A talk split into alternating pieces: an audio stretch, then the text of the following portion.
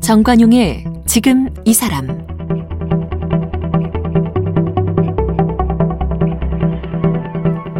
여러분 안녕하십니까 정관용입니다.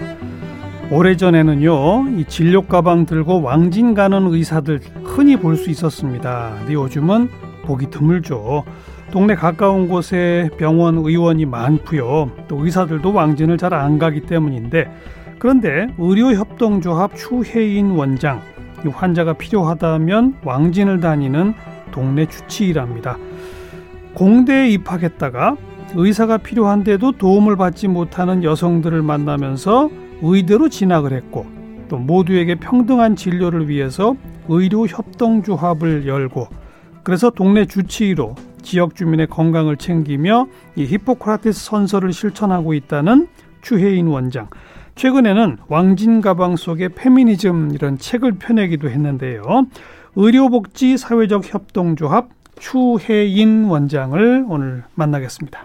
원장님 어서 오십시오. 안녕하세요. 초대해 주셔서 감사합니다. 우선 앞에 이 이름이 복잡하네요. 아. 네. 뭐 동네 이렇게 지나가다 보면 무슨 의원, 무슨 의원 이건 많이 봤어요. 네.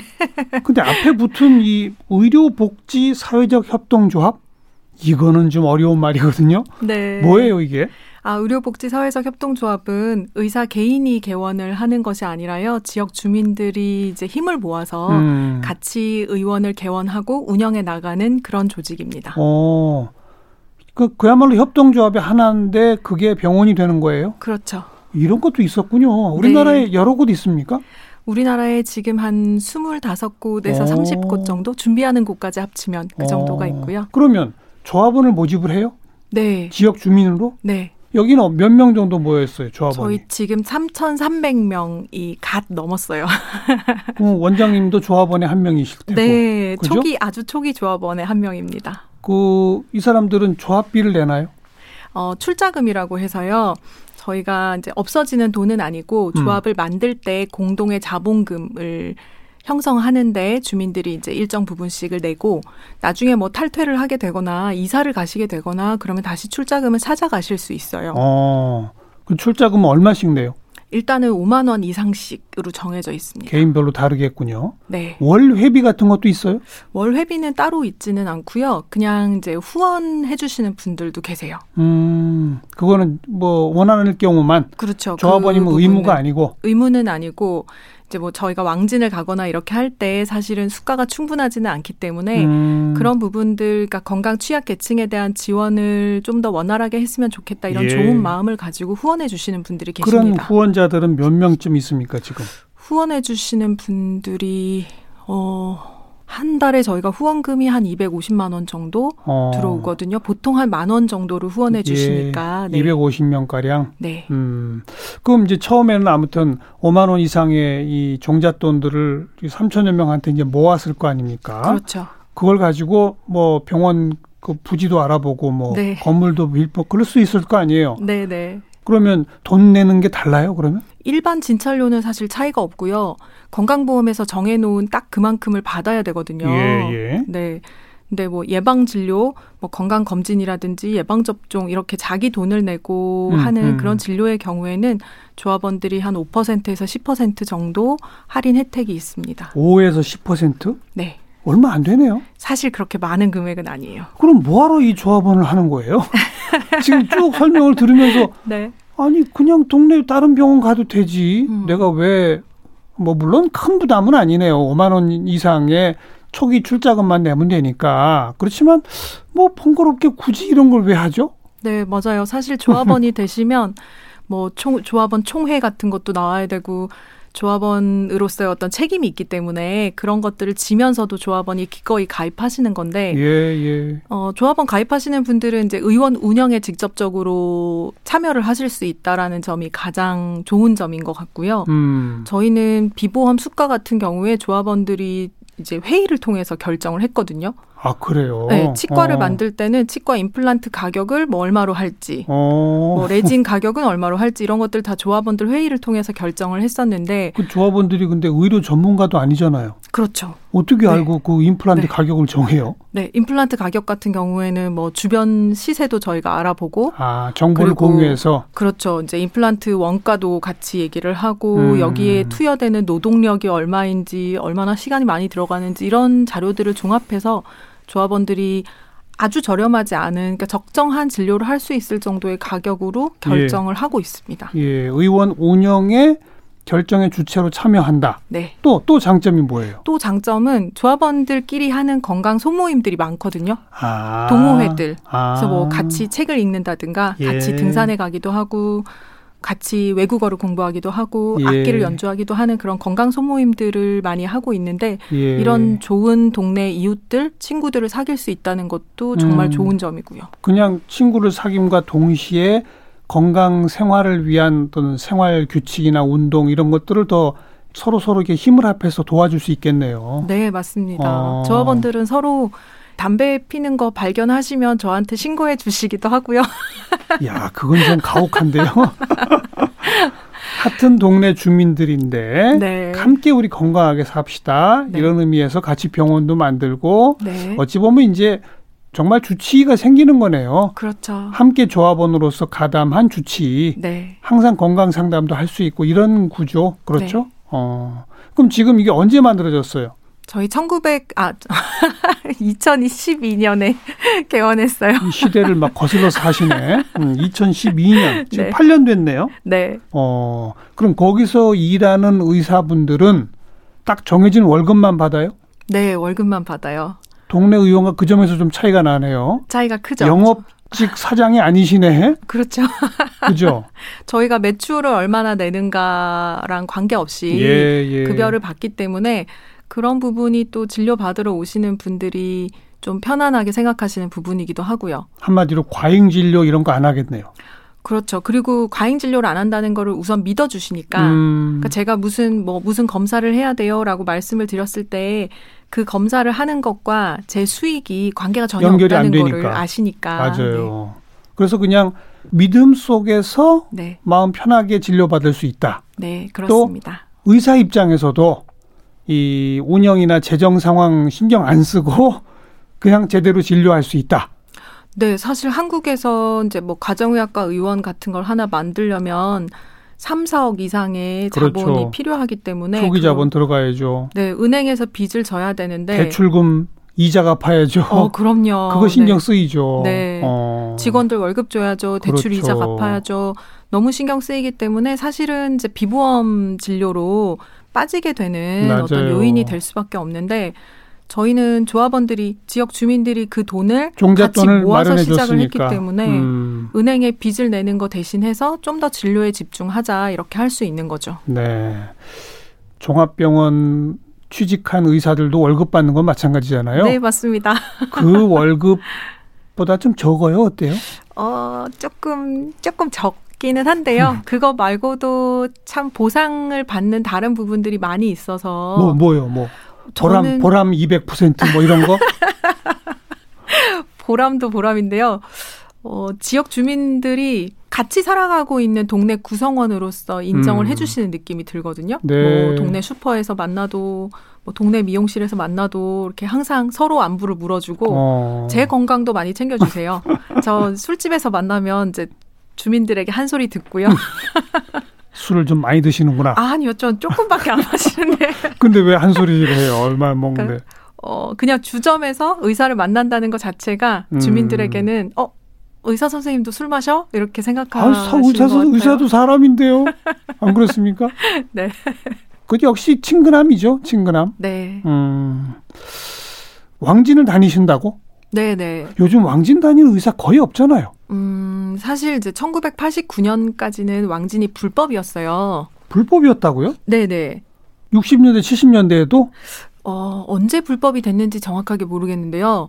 의료기관 이외의 곳에서 어. 뭔가 시술을 하는 불법 시술 같은 것들이 너무 많았기 때문에 예. 그런 것들과 정식으로 면허를 가지고 있는 의사들의 이제 정식 왕진이 잘 예. 구별이 안 되는 그런 예. 시기가 우리나라에 있었고 예. 이것 때문에 그냥 의료기관 이외의 공간에서는 의료 안 서비스를 된다? 제공하면 안 된다 이렇게 그거 아마 좀 제가 기억하기에는 50년대, 60년대, 70년대 요때는 왕진이 굉장히 많았어요.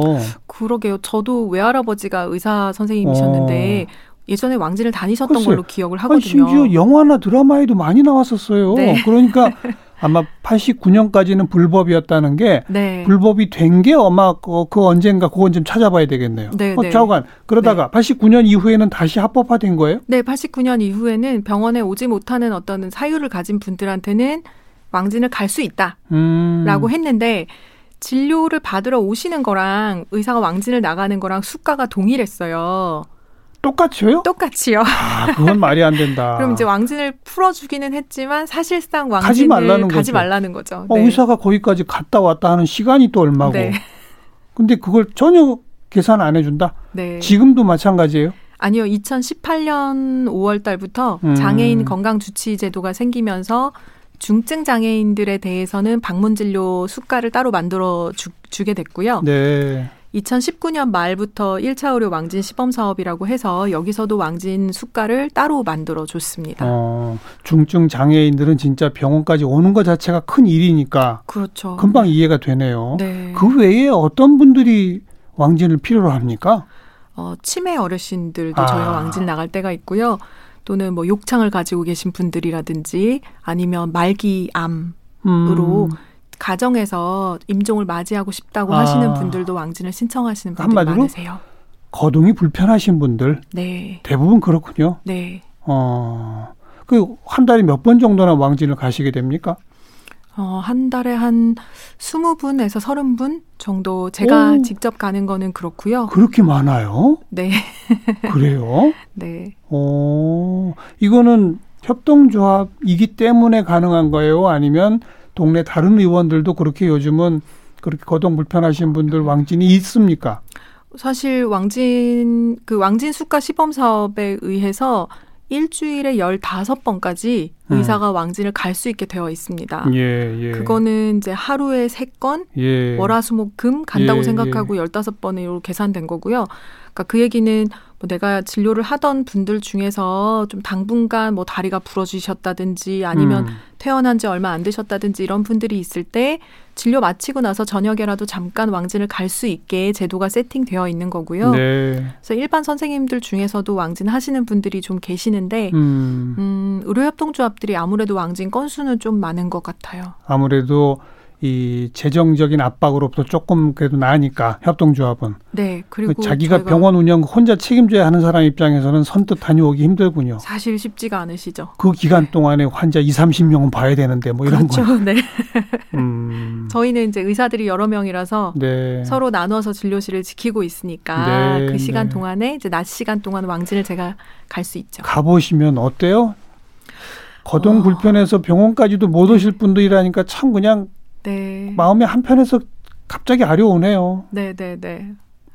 어, 병원에 정말 못 오시는 분들, 음. 물리적으로 뭐 엘리베이터가 없는 3층, 4층 이런 데 거주하고 계시는데 완전히 와상이셔서 몸을 꼼짝도 못 하시는 분들 그 같은 계속 경우에는 누워만 있어야 되는 분. 아휴, 네. 예. 그런 분들은 사실은 이제 119를 타고 응급실에 가시는 정도밖에는 음. 의료 서비스를 거의 못 받으시거든요. 근데 뭐 응급실에 가셔야 되는 상황도 물론 있지만 대부분의 문제는 응급실에 가지 않고 그렇죠. 뭐 일반 병의원에서 해결돼야 되는 문제들인데 그런 문제로 응급실에 가시다 보면 응급실에서는 조금 찬밥 신세가 되시곤 하거든요. 그렇겠죠. 어. 그리고 가실 때는 뭐 119를 타고 가시지만 돌아오실 때는 또 사설 구급차를 20만 원, 25만 원 들여서 돈을 내고 돌아오셔야 되기 때문에 그래요? 네, 네. 아, 집에 또- 돌아가실 때는 응급 환자가 아니시니까 119가 태워 주지 않으시거든요. 아, 그러네요. 네. 어, 뭐 갑자기 무슨 사고를 당해도 응급실 갈 때까지는 공짜로 119가 하는데 그렇죠. 그러네요. 치료 다 받고 퇴원할 때는 택시 타고 가고 버스 네. 타고 가 그러네요. 네. 하지만 예를 들어 중증 장애인이다 이런 분들은 좀, 좀 받을 수 있지 않나요? 집에 가는 거 교통 어, 뭐 음, 보조를 장애인 콜택시 이런 것들 이용하시는 분들도 있으신데 음. 그 휠체어는 들어가는데요. 와상 환자분들, 그러니까 침대는 들어가지 않기 때문에 아. 예, 침대째로 이동하시는 분들은 다 사설 구급차를 이용하셔야 됩니다. 예. 이야, 그것도 병원에 가기 힘들게 만드는 중요 요인이군요. 그렇습니다. 몰랐네요. 뭐, 음. 아. 그분들이 경제적인 상황이 이제 안 좋으신 거죠. 네, 15년째 그렇죠. 누워 계시기 때문에 부양할 가족들도 알겠어요. 경제적인 활동을 알겠어요. 못 하고 음, 아니 오늘 왕진 얘기 새삼스럽게 듣다 보니까 우리 네. 사회에 네. 분명히 그렇게 병원에 가야 하는데 가는 게 너무나 힘들고 부담스러운 그런 환자들이 분명히 존재하네요. 네, 생각보다 많이 계십니다. 네. 그런데 많은 의사분들은 그거를 지금의 어떤 제도상 선뜻 가게 되기 쉽지 않은 네. 그러네요. 저희도 왕진을 아주 많이 가기 전까지는 이 정도로 왕진이 필요한 분들이 많을지를 몰랐었는데 최인 원장도 몰랐었군요. 네, 한 번 어. 나가 보면 이제 왕진 신청이 들어와서 나가다 보면 예. 점점 점점 더 많은 왕진 환자분들 만날 수가 있거든요. 연결 연결돼 가지고 네. 알겠습니다. 새로 또 하나 배웠고요. 의료 협동조합이라는 거 배웠고 네. 왕진 아 그것의 의미가 뭔지 배웠고 또 하나 궁금한 게 얼마 전에 낸 책이 왕진 가방 속의 페미니즘이에요. 네. 의사와 페미니즘은 뭐 어떻게 연결되는 거예요? 음. 저는 제 진료에 페미니즘이 필수라고 생각을 하는데요. 음, 점점 어려워집니다. 네. 의사 진료하는데 페미니즘이 따로 있어요? 어, 사실 환자들이랑 소통하는 게 의료에서는 정말 중요한데. 당연하죠. 네네. 의사의 권위를 좀 내려놓고 음. 진료실 안에서의 권력 관계를 좀 떠나서 평등하게 환자랑 소통을 하기 위해서는 저는 페미니즘이 좀 필요하다고 생각하고요. 아니 그 친절한 의사가 되어야 한다. 네네. 뭐 당연한 거 아닙니까? 네. 의사 그 진료실 내에서의 권력 관계 내려놓자. 그걸 꼭 여성주의를 말하는 페미니즘만 할 수 있나요? 남성들은 그렇게 못해요? 어, 남성들도 당연히 하실 수 있는데 그러니까요. 저는 그 페미니즘 가치가 중요하다고 생각합니다. 어떤 가치죠? 어, 차별과 혐오가 건강을 해치고 있다라는 것을 믿느냐. 차별과 혐오가 건강을 해쳐요? 네. 어떻게 해요?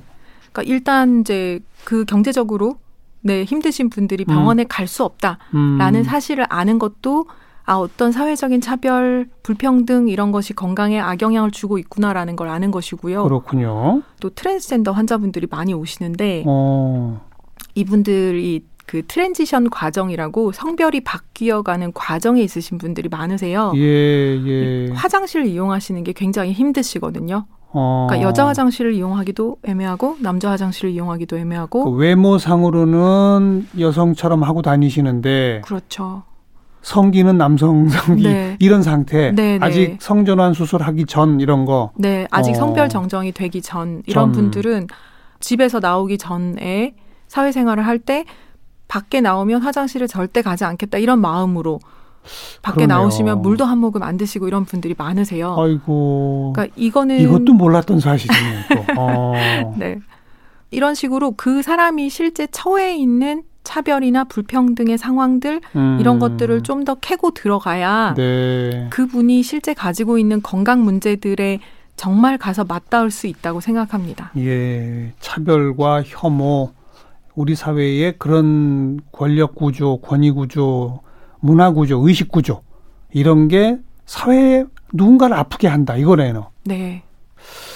아 저는 이 페미니즘은 그냥 무조건 여성주의 하나로만 떠올렸는데 네, 네. 좀 더 의미가 크군요. 어, 네. 여성들을 위한 진료만 한다고 생각하지는 않으셔도 돼요. 음, 여성으로서의 차별 네. 성차별도 차별의 하나니까 네. 그렇죠. 그 차별에 진짜 집중하게 되면 음, 다른 차별을, 다른 형태의 차별을 겪고 있는 사람들과도 같이 만날 수 있고 연대할 수 있는 지점들이 분명히 있거든요. 예, 예. 그걸 근데 꼭 어떤 의료 페미니즘이라는 용어밖에 없을까요? 조금 더 음, 조금 네. 더 좀 키워서 왜냐하면 저처럼 그냥 오해하기 쉬우니까 네, 네, 네. 의료 페미니즘 그러면 여성들만 진료하나? 뭐 이렇게 생각할 수도 있단 말이에요. 네. 여성 환자만 보나? 뭐 이렇게 그게 아니라 이 사회 의 네. 어떤 차별과 혐오 그 전반을 저 극복하고자 하는 거다라면 그런 개념이 없을까요? 음, 아직까지는 근데 저는 페미니즘이라는 말 밖에는 못 찾았는데요. 그래요? 네. 어. 그러니까 물론 페미니즘 굉장히 협소하게 해석하시는 분들도 있지만 어, 제가 생각했을 때는 여성들이 겪는 차별은 정말 눈에 잘 안 보이는 차별들이 많거든요. 네, 네. 그러니까 우리 낱말 같은 것도 뭐 남녀 항상 이렇게 남자가 앞에 쓰인다든지 음. 어떤 긍정적인 것들을 묘사할 때 남자로 묘사를 하거나 혹은 뭐 어, 인간을 그냥 표현할 때 영어에서도 man이라고 예. 인간을 대표하잖아요. 그런 방식으로 우리의 언어, 문화 음. 아주 사소한 것들에도 다 들어가 있기 때문에 네. 그런 성차별에도 좀 민감하게 반응을 하기 시작하면 다른 차별들도 알아챌 수 있는 그렇군요. 레이더가 발달하는 것 같아요. 알겠습니다. 그래서 아예 그 의료계에서는 의료 페미니즘 이런 용어가 있어요? 어, 그렇게 흔하게 쓰는 말은 아닙니다. 아. 우리 추혜인 원장은 네. 제가 궁금증을 하나하나 풀어가면서 청취자분들과 함께 얘기를 들었는데 네. 한마디로 별난 의사예요. 그죠? 그렇게 별난 의사는 어, 이게 아주 아니거든요. 보통 네. 의사는 아니잖아요. 남들 안 하는 협동조합 하죠. 음. 남들 안 다니는 왕진 다니죠. 네. 페미니즘 뭐 이상한 용어 막 쓰죠. 네. 어떻게 이렇게 됐습니까? 어, 제가 공대를 다니다가 다시 이제 의대로 들어오게 네. 됐는데요. 음. 왜요, 왜요? 그 공대를 다닐 때 이제 공대 제가 다니던 시절에는 그 공대 건물 전체에 여자 화장실이 하나도 없는 그런 건물들이 많이 있었거든요. 몇 년도에 들어갔는데요? 96년도예요. 그때까지도 그랬어요? 네. 정신 나간 학교예요. 80년대에는 그쪽에는 네. 여학생이 아예 없었어요. 네. 그러니까 여자 화장실 없는 게 당연하죠. 어찌 보면 아, 근데 사실 학생들은 없어도 교직원 중에는 여성들이 많이 있었거든요. 아, 죄송합니다. 제가 네. 당연하다고 해서. 네. 근데 90년대 중반인데도 여학생이 무지 많았을 때인데도 네. 화장실이 없었어요? 네, 여자 이야. 화장실이 없는 건물도 있었고 뭐 모든 건물들이 거의 다 그랬는데 격층으로 음. 뭐 2층, 4층에는 여자 화장실이 있고 예. 뭐 홀수층과 전층에 남자 화장실이 다 있고 뭐 이런 방식으로 이제 차별이네요. 네 건물들이 어. 있어가지고 그래서요. 그때 여성 이제 여성위원회 공대 여성위원회 선배들을 만나면서 음. 좀 어쨌든 여자 선배들을 찾아다녔던 것 같아요. 저한테는 저희 과에는 여자 선배가 아무도 없으셔가지고 아, 또 그랬어요? 네 무슨 과였는데요? 토목공학과요. 토목공학. 그렇지. 거의 요즘은 그래도 여학생도 꽤 있죠? 조금씩 있습니다. 네. 예, 예, 그, 그런데요. 예. 네. 그래서 그 선배들이랑 같이 겨울방학 때 자원활동을 하게 됐는데 성폭력 상담소에서 음. 자원활동했고요. 거기서 이제 성폭력 피해자들을 위한 어떤 의료 지원 같은 게 너무 절실하다. 예. 그런 것들을 해줄 의사가 한 명이라도 있었으면 좋겠다. 이런 예. 말씀들을 하시는 걸 듣고서 예. 고민을 하다가 제가 의대로 옮기게 됐습니다. 아, 아예 내가 의대로 가서 그걸 하겠다. 네. 어, 그럼 의대 갈 때부터 이미 뭐 나는 큰 병원에 차려가지고 돈 많이 벌어야지 이런 생각이 아니었군요. 출발이부터가. 그때는 이제 어떤 형태의 의료기관에서 일할지에 대한 생각은 별로 없었고요. 음, 근데 어쨌든 성폭력 피해자 여성들을 위한 진료를 해야지 이런 네. 마음은 좀 가지고 있었어요. 그러다가 협동조합 시스템을 알게 된 건 언제부터예요? 그건 본과 1학년 네, 때였는데요. 어, 어. 네. 그때 이제 주민들이 같이 힘을 모아서 만드는 의료기관이다라는 네. 형태를 알고 나서부터 네. 아 그러면 어떤 페미니즘을 원하는 주민들과 음, 같이 만들면 이게 그런 가치를 가지고 있겠다라고 생각을 하게 돼서 만들게 됐고요. 네. 지금도 성폭력 가정폭력 피해자 지원하는 의료 어. 지원 사업을 하고 있습니다. 그래요. 그 그러면 이제 졸업하고 또 전문의 과정 거치고 네. 그리고 곧바로 이 협동조합으로 이게 시작된 겁니까? 네, 맞습니다. 보통 어, 아까 전국에 몇, 몇십 군데 있다고 했고요. 제가 조금 아는 경우들도 보면 개업해서 이제 의료, 의사를 좀 오래 하시던 분들 아니면 뭐 종합병원 같은 데서 일하시던 분들이 뜻이 있어서 나와서 협동조합 만드시는 경우를 봤는데 우리 추 원장님은 아예 처음부터 그냥 결심하고 그렇게 쭉 간 거네요. 네. 근데 처음 설립할 때는 쉽지 않았겠어요? 네, 제가 가정의학과 전공의를 들어간 게 2009년이고요.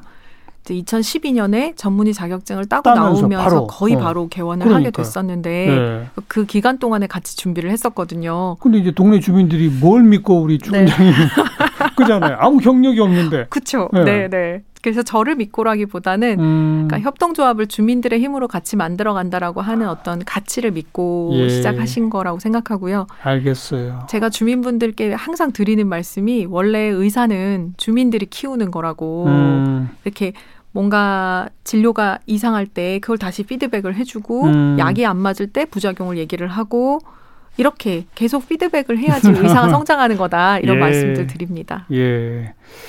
보람 크시겠어요? 네 재밌습니다. 잘 돼가고 점점 규모도 커지고 하는 걸 보면 그죠? 네 지금은 이제 돌봄 쪽으로 어르신 돌봄 쪽으로 여- 사업을 확장하고 있어서 음. 어, 요양병원까지도 함께 어, 요양 병원까지는 아니고요. 우선은 재가복지 그러니까 방문 요양 방문 간호 어, 이쪽으로 시작을 하고 예. 이제 내년에는 데이케어 센터도 만들 예정이고요. 음, 그럼 이제 노인 요양, 뭐 장애인들을 위한 뭐 왕진 서비스, 특히 성소수자들을 위한 어떤 부분, 성폭력 피해자 지원 요런 것들이 특화된 부분이 되겠군요. 네. 음, 점점 좀 커졌으면 좋겠습니다. 네. 그리고 이런 협동조합들이 지역 지역마다 좀 많이 만들어졌으면 좋겠어요. 네, 맞습니다. 음, 진짜 자기가 살고 있는 동네에서 믿을 수 있는 주치의를 찾아서 같이 의료 협동조합을 만들어 가시는 것도 네. 좋을 것 같습니다. 우리 추혜인 원장과 얘기 나누는 김에 청취자분들한테 제가 평소 느끼던 문제의식과 좀 화나는 대목 하나 네. 얘기하고 싶은 게 대형 종합병원 뭐 대학병원 이런 데들에서 요즘 이건 공공에 난 사실인데 의사들 인센티브 제도 하잖아요. 아, 네. 확실하죠? 많이들 하시죠. 그 네. 인센티브라는 게 네. 얼마나 적은 치료로 사람을 완쾌시켰냐를 가지고 인센티브 주면 말을 안 해요. 그게 아니라 매출 얼마 올렸냐 가지고 인센티브를 준다는 거잖아요. 그죠? 의사가 매출 올린 걸 많이 올렸다고 인센티브 받아서 되겠습니까? 음. 말이 안 되죠. 네, 지금 진료비 자체가 음. 사실 그러니까 환자분들이 검사를 많이 하면 많이 할수록 진료비가 높아지는 구조이다 당연하죠. 보니까 당연하죠. 네, 네. 그래서 그래서 심지어 대형 병원은요. 검사 패키지예요. 네. 코드를 하나 딱 누르면요. 어느 검사가 아니라 한 열몇 가지 검사가 한꺼번에 촥 올라가요. 그런 시스템까지 짜놓고 인센티브를 받아가는 거예요. 의사들이. 이게 되겠습니까? 네, 저도 인센티브에는 반대합니다. 네. 아, 속이 다 후련하네요. 이런 얘기 하니까. 제도 개선 빨리 해야 됩니다. 네. 아, 그리고 그 사실 그러니까 진료비 자체가 약간 환자분들이 아프면 아플수록 많이 나오는 구조로 되어 있어서요. 네, 그러니까요, 그러니까요. 병원이 환자분들이 아플수록 돈을 많이 버니까 음. 저는 이거보다 이를테면 건강 인센티브제 이런 거 어, 도입되면 좋겠어요. 그런, 그런 거 말해요. 그러니까 제가 뭐 금연을 많이 성공을 시켰다. 음. 우리 동네에 금연하는 주민들이 많아졌다. 그럼 네. 어, 제가 인센티브를 받는 거죠. 그 그러면 누가 제가 그건- 돈을 그건- 많이 번다고 그 싫어하겠어요. 제가, 제가 조금 아까 얘기한 그거 먼저, 그러니까 적은 진료비 투입으로 완쾌시켰다. 그렇죠. 이런 네. 분한테 인센티브 줘야 되는 거예요. 네. 근데 그러면 병원 운영이 안 되긴 하겠네. 아무튼 이거 제도 개선 좀 필요한 대목입니다. 네. 의료복지 사회적 협동조합에 대해 재미있게 잘 배웠습니다. 추혜인 원장 고맙습니다. 네, 감사합니다.